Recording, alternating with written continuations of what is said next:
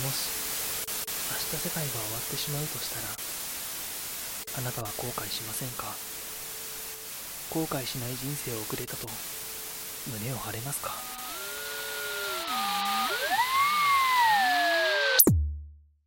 明日世界が終わるなら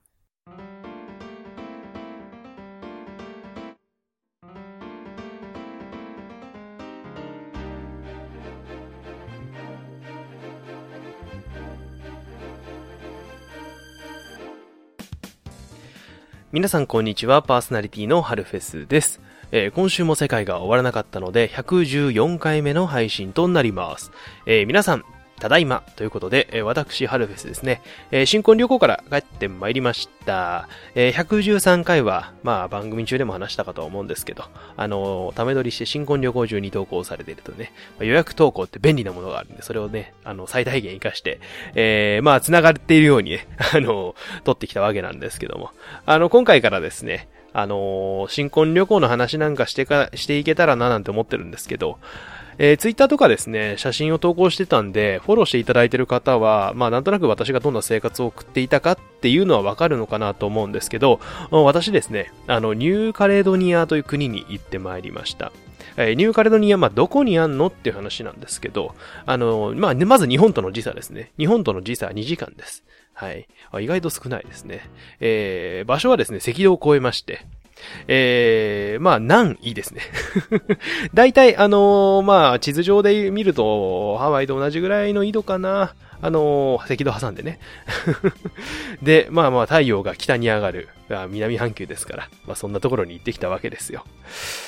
まあ楽しかったよね。あのー、まあまあまあまあ、あったかいところですよね。赤道近いし。えー、すごいバカンスを楽しんできたわけなんですけど。あの、今回からですね、まあその新婚旅行のさ、なんか、まあいろんなことがあったりとか、まあいろんなね、ことを感じてきたので、まあそんな話を、まあ何週かにわたって話していくんじゃないかなということでね、えー、今週からまたやっていきたいと思います。ということでコーナーの方移ってまいりましょう。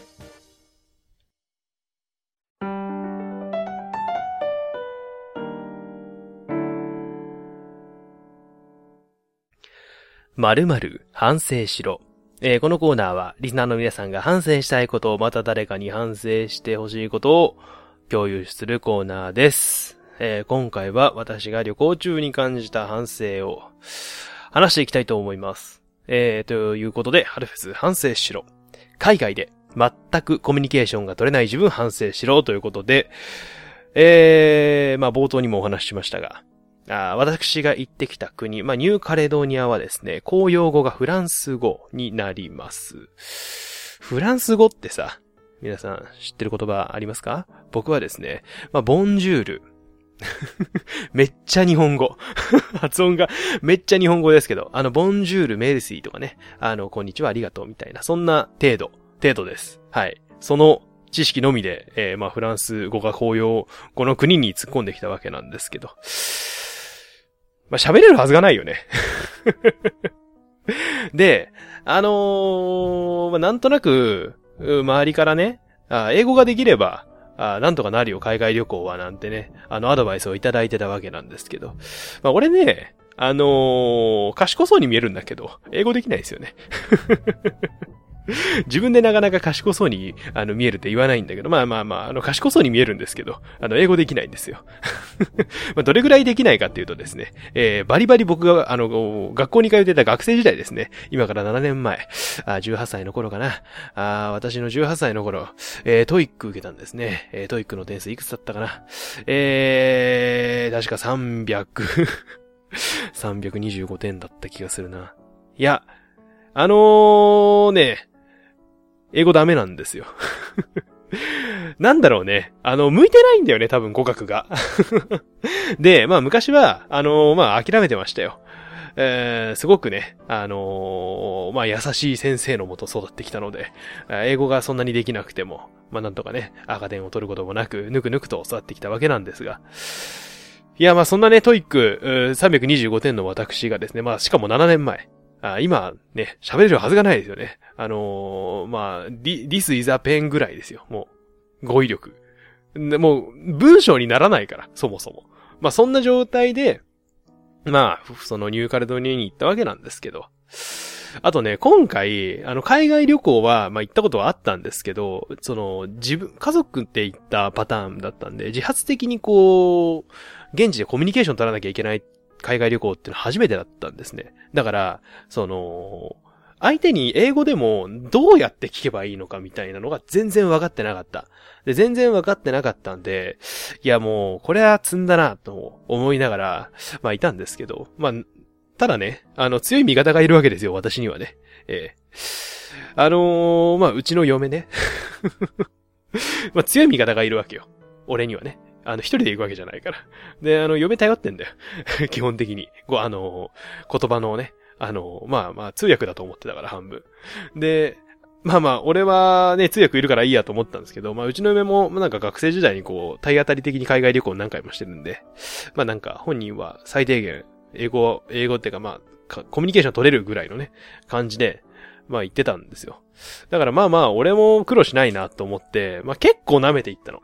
もう本当に、あの、地球の歩き方ってあるじゃないですか。あの、海外旅行行くときに、あのー、そのね、土地の情報とかさ、お土産の情報とか、まあ、なんなら、あのー、その地域の、まあ、吉しとかね、ここには行っちゃダメだよとか、そういう細かい地球の歩き方って本が、まあ、有名な本があるんですけど、まあ、それに載ってるフランス語ぐらい覚えようと思って、思ってたんですよ。まあ、開くことなかったんですけど、その本は。まあ、ただ、ボンジュールとメルシー、あの、こんにちはとありがとうが言えれば、まあ、な、大体生きていけるだろうと思ってたんですね。で、それで、まあ、いざ行きましたと。まあね、まあ言葉が出ないね。ダメだよ。で、まあまあ通訳ね、私の隣にいた通訳に、あのー、まあ半ばね、まあ半ばというかもうほぼ、ほぼ会話をしていただき、いやー、まあ、ね、工程が半分ぐらいね、新婚旅行終わったんですね。えー、そしたら言われたんですよね、嫁から。おめえ何も喋らねえじゃねえかと。いやー、まあ仕方ないんだけどさ、何もわからないし何も喋れないから。で、ね、そんな時に、いや、でもさ、喋れるからいいじゃん俺喋れないから、すごい頼ってるけど、まあそれは悪いと思ってるけど、本当に今回喋れる人が一緒にいて安心してるって話をしたんだけど、でも、その嫁も、まあ私も体当たり的だと。まあ喋れるわけじゃなくて、なんかこう、つな、意味つながりそうなワードをポンポン出して文章にしてなんとか伝えてるみたいなことを言ってきたのよ。で、俺にも、そうやって体当たり的に頑張って、こう喋ってコミュニケーション取ってみな、みたいなことをさ、言われたわけよ。まあね、なんかダサいじゃん。やっぱりこう、二人で行って俺すげえ嫁に頼ってんのもダセえなと思ってたから、頑張ろうと思ったの、その日。で、まあその次の日に、まあちょっと空間から他のね、あのー、ところにビューンと飛んで戻ってくる、あのところに、えっ、ー、と、まあ現地のね、あのー、バスが迎えに来てくれるっていう、そういうツアーだったんですけど、空港降りたら、そのバスいないんですよね。あの、私たちが乗るであろうバスが。で、いや、これはどうしたもんかなと思って、で、そのまま待ってたんだけど、い、いかんせん来ないもんだから、いや、これはまずいなと思って。で、その駐車場にね、一台バス止まってたんだよ。ずっとね。で、いや、あれなのかな？あれじゃないのかな？あのバスに乗るのかな？でもこっち来ないな？みたいな、ちょっとやきもきしてて、その時に私にふっと降りてきたんですよ、嫁の言葉が。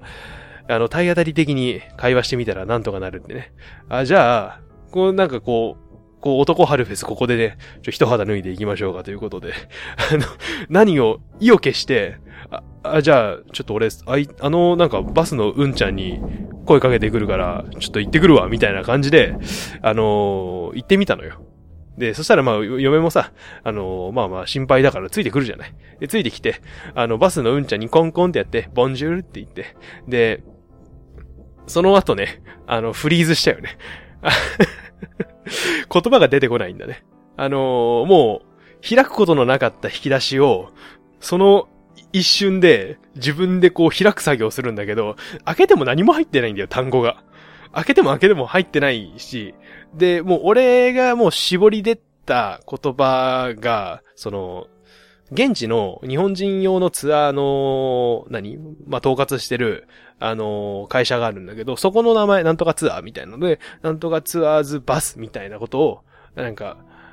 言ったら、ノーノーノーノーみたいな感じで、向こうもちょっと英語喋れて、で、すごいなんかもう、ブワーってこう英語で俺喋りかけられて、でもね、もう、もうフリーズしてる上にさ、あのー、すごい畳みかけられたらもう処理落ちするしかないじゃん。で、もう処理落ちして、あの、運転手の前で俺もう固まってたんだよ。そしたらね、まだ後ろからね、通訳のね、人がやってきてね、あの、今、嫁なんですけど、まあ、その、うちの嫁がな、なんとなく、なんとなく場を繋いで、そしたらそのね、あの、おじさんがすごくいい人で、ええあの、あ、じゃあ、まあ、要約するとね、要約すると、まあ、リスニングはね、あの、なんとなくできるようになったんで、あの、意味は分かったんですけど、あの、すごいね、おじさんが突然聖書を出してきて、私はこう、聖書のこのな、何々の何がしのって言って、まあ、友愛のとかね、多分、こう、博愛の精神みたいなことを言いたかったんだと思うんだけど、いや、破壊の精神があるから君たちを助けてあげましょうと。私は、あの、まあ、聖書、まあ、キリシタンですから、あこういうね、ものをちゃんと読んでるから。まあそういうご加護がありますよ。なんとかなりますよ。じゃあ私がなんとかしてあげましょう。さあ、じゃあ私の携帯でそのツアーのデスクに電話してあげますからって言って電話してくれたの。そしたらまあそのね、ツアーの現地のスタッフにつながって、日本語喋れるスタッフにつながって、ですいません、あのー、空港降りてもバス来ないんですけどって言ったら、あ、すいません、今運転手がなんか渋滞に捕まっちゃって全然動けないみたいでっていう会話ができて、なんとか、あの、その場が収まったんだけど、いやー、まあね、話せない話せない。ダメだわ。英語は。もうね、まあ、でも、結局、体当たり的になんとかなるっていうのは分かりました。まあ僕全然なんともしてないんですけど。あの、とりあえず突っ込んでみたってだけなんだけどね。まあまあ、それで、えー、無事に、まあまあ次の工程に移ることができて、行ったんですけど、あの、その後ね、まああまりにも喋れない私を見て、あの、まあ、もっと練習をしろと。もっとこう、喋ろうということで、あの、そっからですね、あの、まあ、千葉吉兆モード。俗に言う。あの、まあ、私が喋らなきゃいけなくなったんですね。ええ。え、でも喋ることわかんないから嫁に聞くのよ。あの、お会計いくらですか？とか、ここカード使えますか？んど、なんて、なんて聞けばいいの？これ英語でって言って、聞くじゃん。で、聞いたのを俺が、あの、店員呼び止めて、あの、聞くじゃん。英語で。で、そうすると向こう回答してくんだけど、俺次のワード出てこないから、嫁に聞くじゃん。で、俺言うじゃん。っていうね、あのー、もう、もうズタズタな先輩吉兆モードで、えー、その後のね、新婚旅行の工程を、を 進めていったんで。いやー、苦しかったですね。もう、あのー、喋りたくなかったよ。こんなにおしゃべりな私がね。まあ、ただ、その喋りたい欲求が溜まっているのか、こう、ラジオでね、こう日本語で喋られるってすごい、あの、すごいいいことだよね。いや、ただ、まあ、思ったのは、やっぱりこう、さ、日本人でも、スラスラっと英語とかフランス語で話してる人もいるの。いや、かっこいいなと思って。で、まあまあまあまあ、自分のね、あの、母国語以外の言語も、まあ、そう、流暢までに行かずとも、コミュニケーション程度は取れるぐらいの語学力を持っているのは、まあ、ちょっとかっこいい大人のね、一本の条件なのかなっていうのでね、ちょっと思っているので、これからまたね、あの、改めて英語とか勉強してみようかななんて思ってる次第なんですけどね。まあ次は、まあ日本語が通じる海外に行きたいと思います。ということで、以上、〇〇反省しろでした。ステフェス2019オールナイトラジニコメインパーソナリティのステディです。この企画は、素人、アマチュアパーソナリティが揃った単発帯ラジオ番組です。月曜担当、春フェスです。火曜日担当、シュウです。シャマルです。水曜日担当、キーくんと、同じく水曜日担当のルキです。木曜担当、シャルロです。金曜担当、オタッキーです。たけしです。土曜担当、青木です。おぼろです。日曜日担当ののんです。音月です。のんびりマウスです。2019年12月16日から22日の1週間24時から25時にニコニコ生放送にて公開予定。この番組はお便りを募集しています。お便りはラジニコ公式ツイッターアカウントアットマーク ANR アンダーバー ANR0 のダイレクトメッセージよりお願いいたします。皆さんからのメッセージ待っております。Let's do something. えー、このコーナーは、リスナーさんのやりたかったことで、こんなことをしました。まだこんなことやりたいですよっていうのを紹介していくコーナーです。えー、今週はですね、私が初めてやったことについてお話をしていこうと思います。えー、まあ、何をやったか。まあ、これね、ツイッターでも話してないんですよ。ツイッターでも話してないんですけど、えっ、と、まあ、行ったね、旅行先、カジノがあったんですね。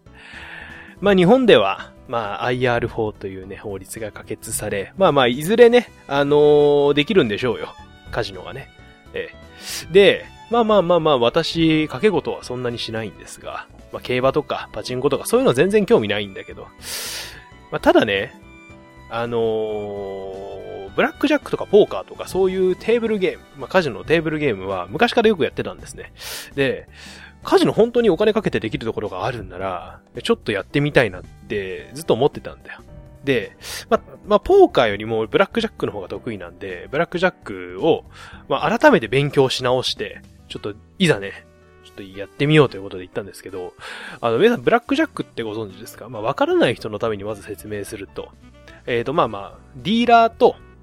えー、プレイヤー、まあ、ディーラーがですね、カジノ側です。で、プレイヤーが、まあ、私ね。あの、ゲームに、ゲームする人ね。で、あの、勝負するんですよ。でまあ、何を勝負するかっていうと、えー、カードが配られますと。2枚。で、その2枚のカードおまあまあ、その後もね、あのー、カードを配られるんだけど、えっ、ー、と、21に揃える。21に近づけるゲームです。で、近づけた方が、近づければ近づけた方が、あ勝ちになります。えー、例えば、あディーラーが、えー、20で、プレイヤーが18の場合、えー、ディーラーの方が21に近いんで、ディーラーの勝ち。で、ディーラーが19の時、えー、プレイヤーがあ21だったらプレイヤーの勝ち。えー、ディーラーがあ10、17の時、プレイヤーが23だったら、21を超えてしまったら全部負けです。っていう、まあまあ21に近づけていくっていう、そういうカードゲームなんですけど。単純な、ね、ゲームのようでね、意外と戦略、これ運ゲーじゃんって思う人いっぱいいるんですけど、運ゲーじゃないんですよ。確率でもうね、あの、もういろいろと物が決まってるゲームなんですね。え、どういうことって、あの、思う人いると思うんですけど、あの、ブラックジャックって、ディーラーが、あの、16以上になるようにカードを引くんです。だからディーラーはもうある意味機械的にカードを引いてるんですよね。で、えっ、ー、と、ディーラーに配られる手札2枚って片方見えるんですよ。で、片方伏せられてて、えっ、ー、と、まあまあまあ、例えばね、えっ、ー、と、まあ片方が10だったら、あの、もう片方のカードが伏せられててわかんないですよね。でも10以上だってことはわかるんですよ。で、えっ、と、絵札あるじゃないですか。あの、ジャック、クイーン、キング。えっ、と、あれがですね、全部カウントが10。あの数字の10でカウントするんですね。だから、えっ、ー、と、10と9だったら19です。でも、ジャック、ジャックと9でも19です。クイーンと9でも19。キングと9でも19。っていうように、まあまあ、その、トランプもワンデッキ使ってやるんですけど、その中で、まあ、ほとんど10なんですよ。言ったら。10、10、ジャック、クイーン、キングが全部、あのー、まあ、10になるんで、ほとんど10なんですね。だから10を引く確率が一番高いんですよ。で、えっ、ー、と、まあ、例えばさっきね、えー、ディーラーが10が見えてたとすると、伏せられているもう一つのカードは10の可能性が非常に高いんです。そうすると20。で、20だと、まあ、21、20、20か21にしないと、まあまあ負けてしまうので、えー、まあまあ、こちらはね、攻めるんですけど、まあ、さっきね、ディーラーは16以上のカードになった時、あ16以上にしなきゃいけないんです。手札を。だから、パッと見えているカードが6以下だった場合は、あの、ディーラーは絶対引くんですよ。え、もう片方がね、10でもあれ、なんであれ、それは足りてないからね。で、ただ、えっ、ー、と、次に引く可能、カードの可能性って10が一番多いんですよね。で、伏せられて隠れてるカードの可能性も10が一番多いんですよ。まあ、16だったとして、次10を引いたら、あの、相手が21を超えてしまうんで、こちらの勝ちなんです。まあ、そうやって、あの、いろいろと確率を見ていくと、相手の手札と自分の手札の状況から、あのー、まあ、かけたり、えー、降りたりとかですね、そういう駆け引きをして、まあ、やっていくゲームなんですけど、あの、面白いんでね、みんな、ぜひね、あの、一度遊んでみていただければと思うんですが、まあ私、まあ覚えましたよね。どういう手の時に、えー、どういう掛け金で、えー、行くかとかね、いろいろ考えたんですけど、まあ、旅行だからさ、あのー、いくらかけるかっていうところで嫁とね、あの、口論になりまして あの、新婚旅行にですね、えー、まあ、10万持ってったんですね。えー、10万円分持ってったんですよ。うん。で、まあまあ、1万円分ぐらい突っ込もうかってなって、まあ、1万円突っ込むことになったんですけど。いや、いかんせんね、あのー、まあ、嫁はそういうカジノが初めてだし、ゲームやったことないんで、まあ、まあ、まずね、手始めに、あのー、誰でもわかるルーレット。からやりましょうということで、まあ、ルーレットは、まあ、出る目を、あの、当てるゲームなんですけど、まあ、当て方もね、あの、黒か赤かみたいな2分の1の確率で大体当たるやつとかね、あと数字をピンポイントで当てたりとかね、えー、12番ずつのグル,、えー、グルーピングで当てたりとか、まあ、いろんな当て方があるんですけどね。まあ、そんなところで、あのー、まあ、嫁にもわかりやすく、ルーレットから始めましょうってことで、ルーレットに5000積んだんですよ。まあ、秒で消えましたね。まあ、ルーレットほんと確率なんで、あの、当たらないものは当たらないし、あの、まあ、ほぼ当たらなかったですけどね。一回だけ当たったかな。まあまあ、全然増えずに、で、まあ、5000円持って、ブラックジャックに行ったわけですよ。で、ブラックジャックが1ゲーム1000円だったんですね。ええ、じゃあ1000円払って、まあ1000円のチップかけてゲームやるんですけど、まあまず僕からね、やって。まあ練習の通り、増えるんだよ。やっぱね、その降りるとか、ちゃんとやってるから、すごくね、あのー、まあ増えるんです、順調に。まあ1000円ずつ増えるんですけど。で、あのー、1万5000円ぐらいまで回復したのよ。1万5000円、いや、いやもう5000円の勝ち。で、1万円でやってるから、まあまあまあまあまあまあ、いいじゃんと思って。で、時間も遅かったんで、で、1000円ずつかけてても、なかなかね、負けたり勝ったり負けたりして増えないんで、じゃあ次勝ったら、2枚ずつかけようと思った。2000円で1ゲーム2000円かけて、で、勝てば、あの、同じ同額返ってくるから、2000円勝ち。負けたら2000円失うんだけど、いやー、これじゃあどんどん増やしてやっていこうかな、このゲーム勝ったらと思ったら、ブラックジャックで勝ったんだよ。21が揃っちゃったの。で、勝って、うわ、まあ、これはもう行くしかないわって2枚かけて、それも勝ってどんどん増えてって、いや、これって、あの、じゃあどっか決めてやめなきゃいけないなと思ったんですよ。で、まあ一番ね、一番最初の思いは、この新婚旅行の費用を全部ここで回収してやろうと思ったんですけど、まあ約約100万ぐらいかかったんで、あの、1万円から始めて100倍に1日でするのはなかなか無理なんでね。あの、まあに、まあせめて10万ぐらい持ってってね、あの、大きく出て勝たなきゃいけないかなと思うんだけど、あのー、まあまあまあ、口論になって、えー、1万円でね、やって、じゃあまあ2倍になったら、2万円になったら降りようと思ったんですよ。で、2万円、すごい順調に勝って、で、1万8000円ぐらいまでもうポンポンって言ったところで、うちの嫁が言ったんですね。え、これだったら私もできそうって言った。ああ、じゃあまあやるってあるしと思って。で、まあまあ、9000円ずつのチップに分けたんですね。えー、私と嫁で。で、まあ2倍、2枚掛けもやめて1枚ずつかけることにしたんだけど。いや、もう、そう二人でやり出したら、もう一瞬でなくなりました。はい。あの、やっぱりこのね、トランプの組がそもそもワンセットでやるんですよ。そうするとね、カードが配られれば配られるほど、あの、確率が絞られてくるんですよね、出てくる。要は10の、あのー、まあまあ、あの、エースは、エースはもう、もう4枚しか入ってないじゃないですか。だから他の人がやればやるほどバニカードが出ちゃうから、あの、意外と読め、読めたりもするんだけど、逆に引けなかったりもするっていうところでね。あの、そんな駆け引きもやる間もなく一瞬でこう、あの、稼いだはずの、1万8000円をですね、溶かし、えー最後ですね、ブラックジャックした時のね、あの500円でゲームできなかったから、その500円をね、えー、ルーレットに投げ捨てて帰ってきました。いや、ということで、まあ1万円吸ってきたんですけど、あの、まあ非常にいい経験をしたなということで、ぜひね、カジノがあったらまたね、遊びたいと思います。皆さん、私と一緒にカジノで勝ちに行きませんか？マカオでも行きましょうか。ということで、えー、今回は、カジノ行ってきましたというお話でございました。思い立ったらすぐ行動、Let's do something のコーナーでした。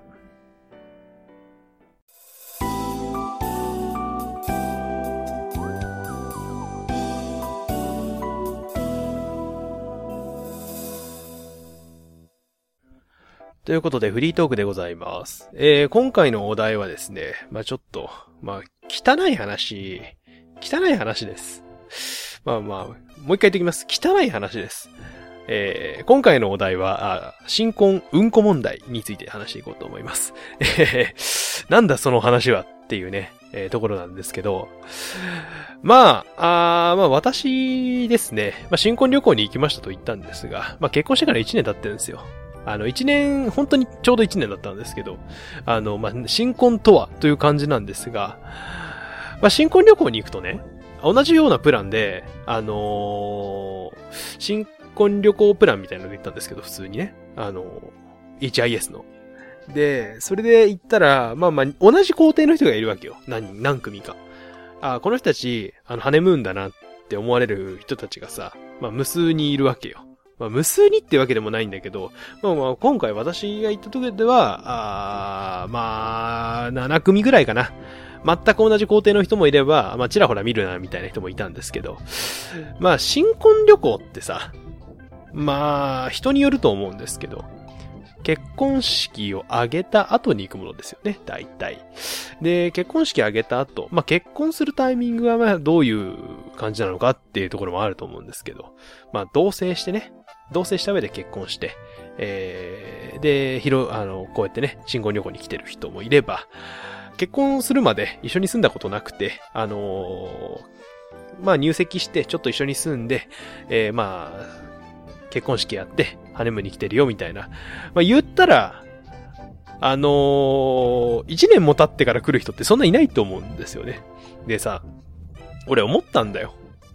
なんかこいつ、やたら、やたら外の便所で会うなっていう、あの男。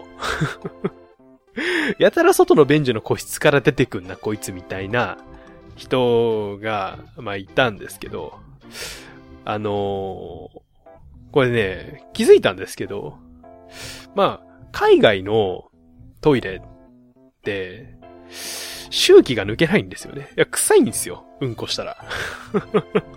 うんこしたらなかなか匂い取れないですよ。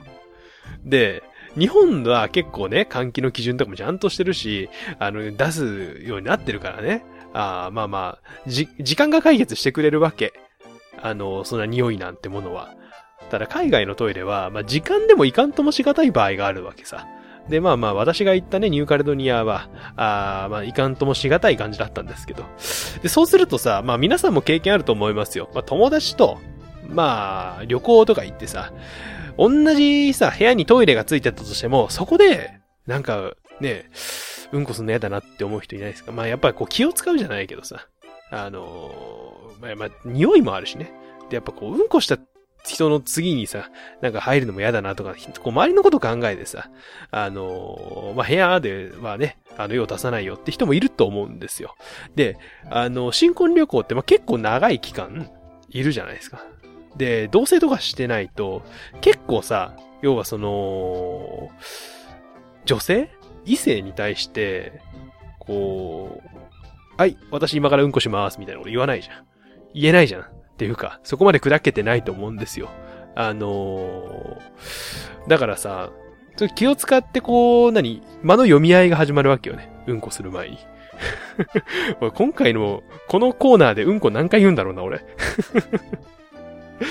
まあそういう気を使った結果、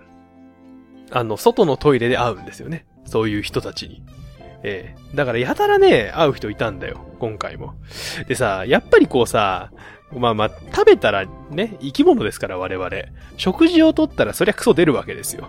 あのー、そんなね、あのー、クソまで全部出なくなる効率のいい人間いないんでね。全部吸収しちゃうみたいなね。あの、そんな人間はいないんで。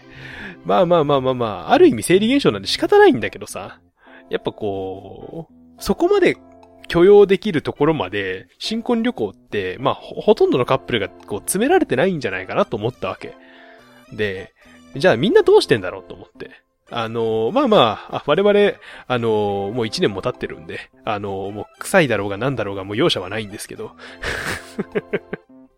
まあそれ言うのもどうなのってとこなんだけど、やっぱりさ、こう、特に同棲とかして、あの、ランディング期間がないと、こう、ハネムーンで、こう、何、クラッシュするんじゃないって思って、そういう、さ、もう、生理現象だけど、こう、オープンにできない。こう恥ずかしいとかさ、あの、嫌だとかさ、えー、相手に嫌だと思われたくないとか、なんかそんないろんなこう、いろんなぐちゃぐちゃがこう集まって、えー、大変ね、こう、そういううんこ問題っていうのが発生してるんじゃないかなと思ったんですけど、で、これについてね、あの、旅行中に、あの、気づいたから嫁と議論したんですよ。で、結局、まあ、女性としても全く同じ意見だというわけです。まあ、それは嫌だよね。あの自分がトイレ入った後にさ、そうやって入られたりしてさ、なんか癖えなって思われる。それは嫌だよ。まあ、男女問わずそれはみんな嫌ですよ、と。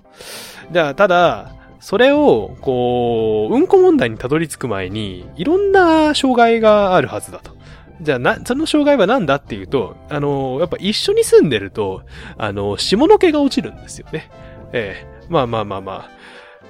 それがね、どちらの毛かというのはわからないですね。わからないことが多いと思うんですけど。あの、たださ、それをさ、